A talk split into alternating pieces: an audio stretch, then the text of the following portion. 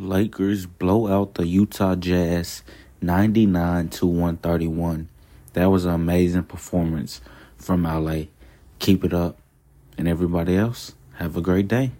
Be safe.